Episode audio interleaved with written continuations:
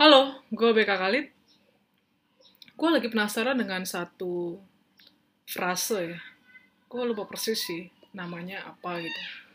Tapi kalau nggak salah itu kayak uh, virtual intimacy atau fake intimacy, di mana uh, ketika lu punya idola atau influencer, mau itu di YouTube, uh, di Instagram atau di media sosial mana pun gitu ya, uh, ketika mereka khususnya ya yang suka berbagi tentang kehidupan pribadi mereka atau berbagi kehidupan pekerjaan mereka, bisnis mereka, dan terlihat begitu menyenangkan, terlihat begitu dekat gitu ya dengan kita ketika kita tonton mereka, ketika dengar mereka, entah itu di di podcast, di uh, media sosial gitu.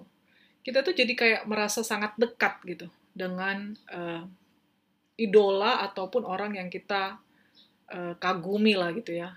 Di mana kita tuh bisa dianggap sebagai followernya lah, subscribernya lah, atau fansnya. Gue nggak tahu apakah lu pernah ngerasain hal yang sama gitu, bahwa ini sebenarnya tuh uh, memang sedang tren banget gitu, bahwa orang-orang uh, yang merasa dekat dengan para influencer, para idolanya, itu akhirnya suka melakukan banyak aksi.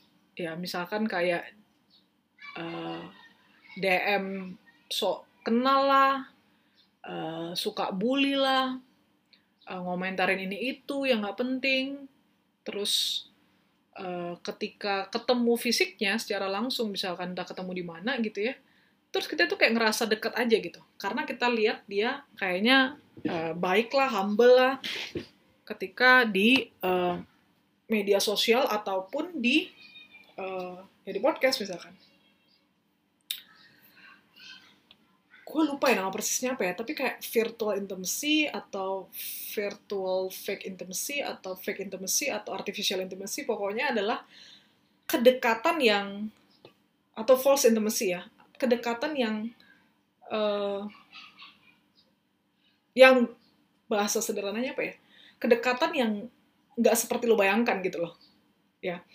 Jadi kalau lu sekarang nih lagi jadi follower atau subscriber dari seorang artis, seorang influencer, atau orang yang lu kagumi atau lo orang yang lu idolakan dan kebetulan orang ini juga suka buka konten eh bu, buka lagi suka buat konten-konten yang kemudian buat kayak ada hubungan yang dekat lah. Misalkan kayak suka uh, balesin DM kalian, suka balesin uh, komen kalian gitu atau suka uh, mengadakan apa ya live uh, uh, uh, apa namanya yang di Instagram gitu. Instagram live dan sebagainya gitu. Yang membuat kalian bisa berkomunikasi. Tapi ketika kalian ketemu dan kontak langsung ternyata kalian dapetin zong gitu. Orang ini ternyata sombong ya. Orang ini ternyata uh, sok hebat ya. Ternyata orangnya belagu ya. Ternyata orangnya rasis ya. Ternyata orangnya cuman mentingin uh, duit uang dan sebagainya. Dan menurut gue itu lagi rame juga ya. Kalian tau lah pasti ada satu kejadian yang sekarang itu lagi heboh banget gitu untuk uh, di di di apa ya di heboh hebohin lah gitu. Gue juga gak tahu. Tapi yang gue mau bilang apa ya? Bahwa uh, gue juga pernah ngalamin hal yang sama gitu. Gue merasa ada satu sosok yang gue pikir ini orang pasti baik sebenarnya gitu loh. Ya pasti aslinya juga baik lah gitu sampai akhirnya waktu itu uh, ada yang pernah kontak gitu ya. Tapi responnya uh, menurut kita ya waktu itu itu sombong gitu. Tapi ya udah kita biarin aja lah gitu. Ya dia punya hak buat begitu ya tapi akhirnya kita jadi tahu gitu.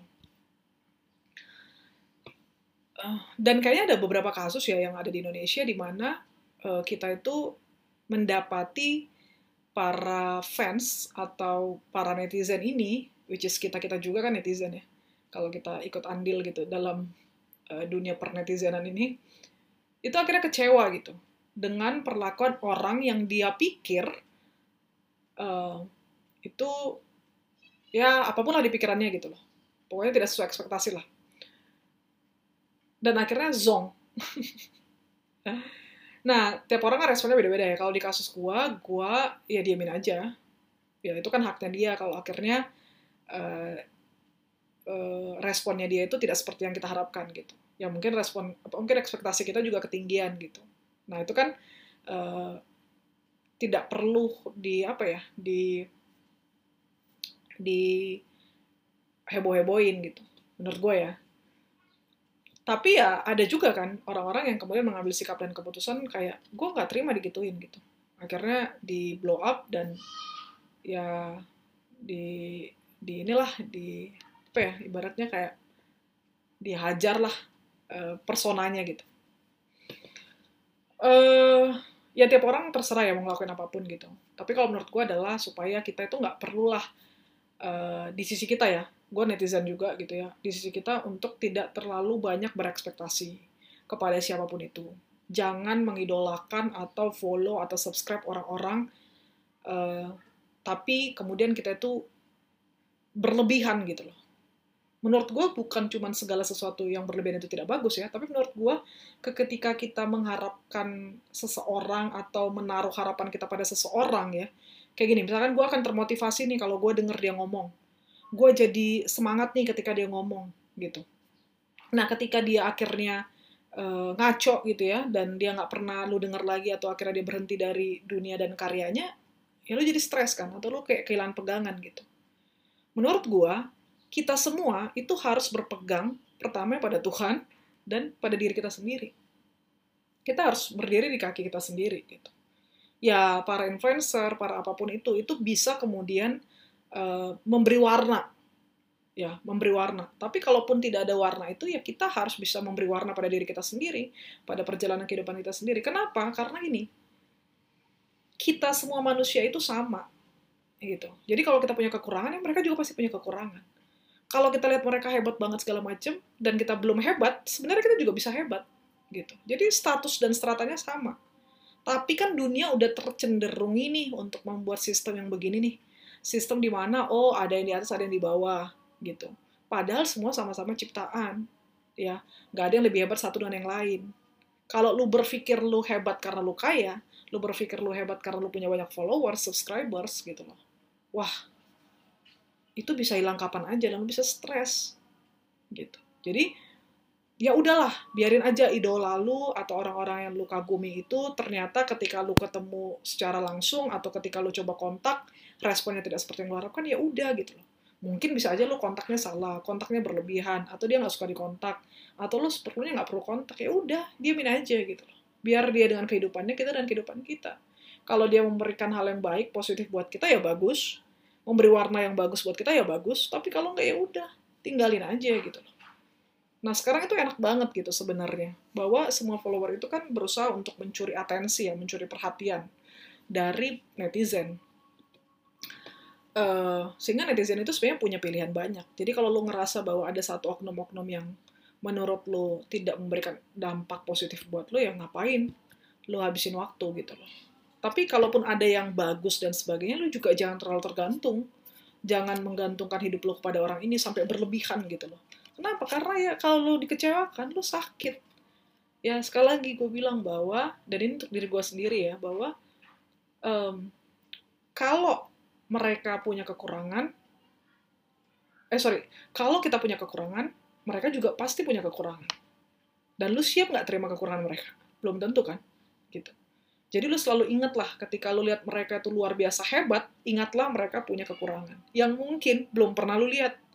Tapi ketika lu tahu dan lihat, mungkin lu kayak jadinya ilfil gitu. Tapi ya, semua orang punya kekurangan. Lu harus terima juga dia punya kekurangan. Itu yang pertama. Yang kedua, um, kalau lu pikir dia hebat, kalau lu pikir dia berhasil, kalau lu pikir dia wow gitu loh, sebenarnya lu punya potensi untuk jadi seperti dia atau bahkan lebih dari dia. Sehingga itu jadikan sebagai pecutan buat lo, semangat buat lo untuk lo mengejarnya. Tapi ketika lo ada di posisi dia, cobalah untuk tidak berusaha menarik orang sebanyak-banyaknya untuk mengikuti lu, menuhankan lu, memuja-muja lu, membuat lu jadinya wow gitu, nggak usah lu suruh semua pengikut lu, subscriber lu, untuk ikut Tuhan, bukan ikut lu. Karena lu juga manusia yang bisa jatuh parah, hancur. Bener gak? Gitu. Jadi ya udahlah, kalau misalkan ada influencer atau siapa pun yang mengecewakan ya sudahlah. Dia juga punya kekurangan ya terserah. Lu mau ikutin dia, tetap ngikutin dia ya silahkan. Kalau nggak mau ngikutin dia lagi, ya sudah. Lu cari hal yang lebih baik buat lu dan ingat bahwa kita itu tidak boleh bergantung pada manusia. Karena manusia sama. Kalau kita bejat, ya mereka bisa bejat juga. Kalau kita rusak, ya mereka bisa juga rusak. Tapi kalau mereka bisa baik, ya kita juga bisa baik. Ya. Jadi kita menjadikan itu sebagai inspirasi aja. Gitu. Gue gak ngerti sih sebenarnya gue ngomongin apa gitu. Tapi kurang lebih kayak gitulah. Bahwa ya artificial intimacy itu kayak intimasi atau kedekatan yang seolah-olah ada tapi sebenarnya nggak ada gitu atau false intimacy itu nyata banget kok apalagi di zaman uh, internet uh, media sosial kita itu ngerasa dekat karena itu kita pegang handphone kita bisa ngeliatin oh terus dia ngomong kan halo kalian apa kabar? Baik-baik aja kan kita lagi ini segala macam terus kita pikir dia ngomong ke kita kan terus kita pikir deket gitu padahal kan enggak. Beda kalau dulu misalkan kayak artis ketemu pas apa jumpa fans atau pada saat di konser gitu kan kita dia ngomong ke banyak orang gitu puluh ribuan puluhan ribu orang gitu atau ribuan orang. Jadi kita nggak ngerasa personal. Tapi ketika dia ada di layar handphone kita dia selalu ngomong buat kita doang kan dan itu rasanya personal gitu padahal dia ngomong ke jutaan orang nah itulah tapi kan kita yang harus me, apa ya kita yang harus memanage lah, kita harus mengontrol diri kita. Kita nggak mungkin nyalain orang, kita salahin diri kita sendiri. Oke, okay, so thank you for listening.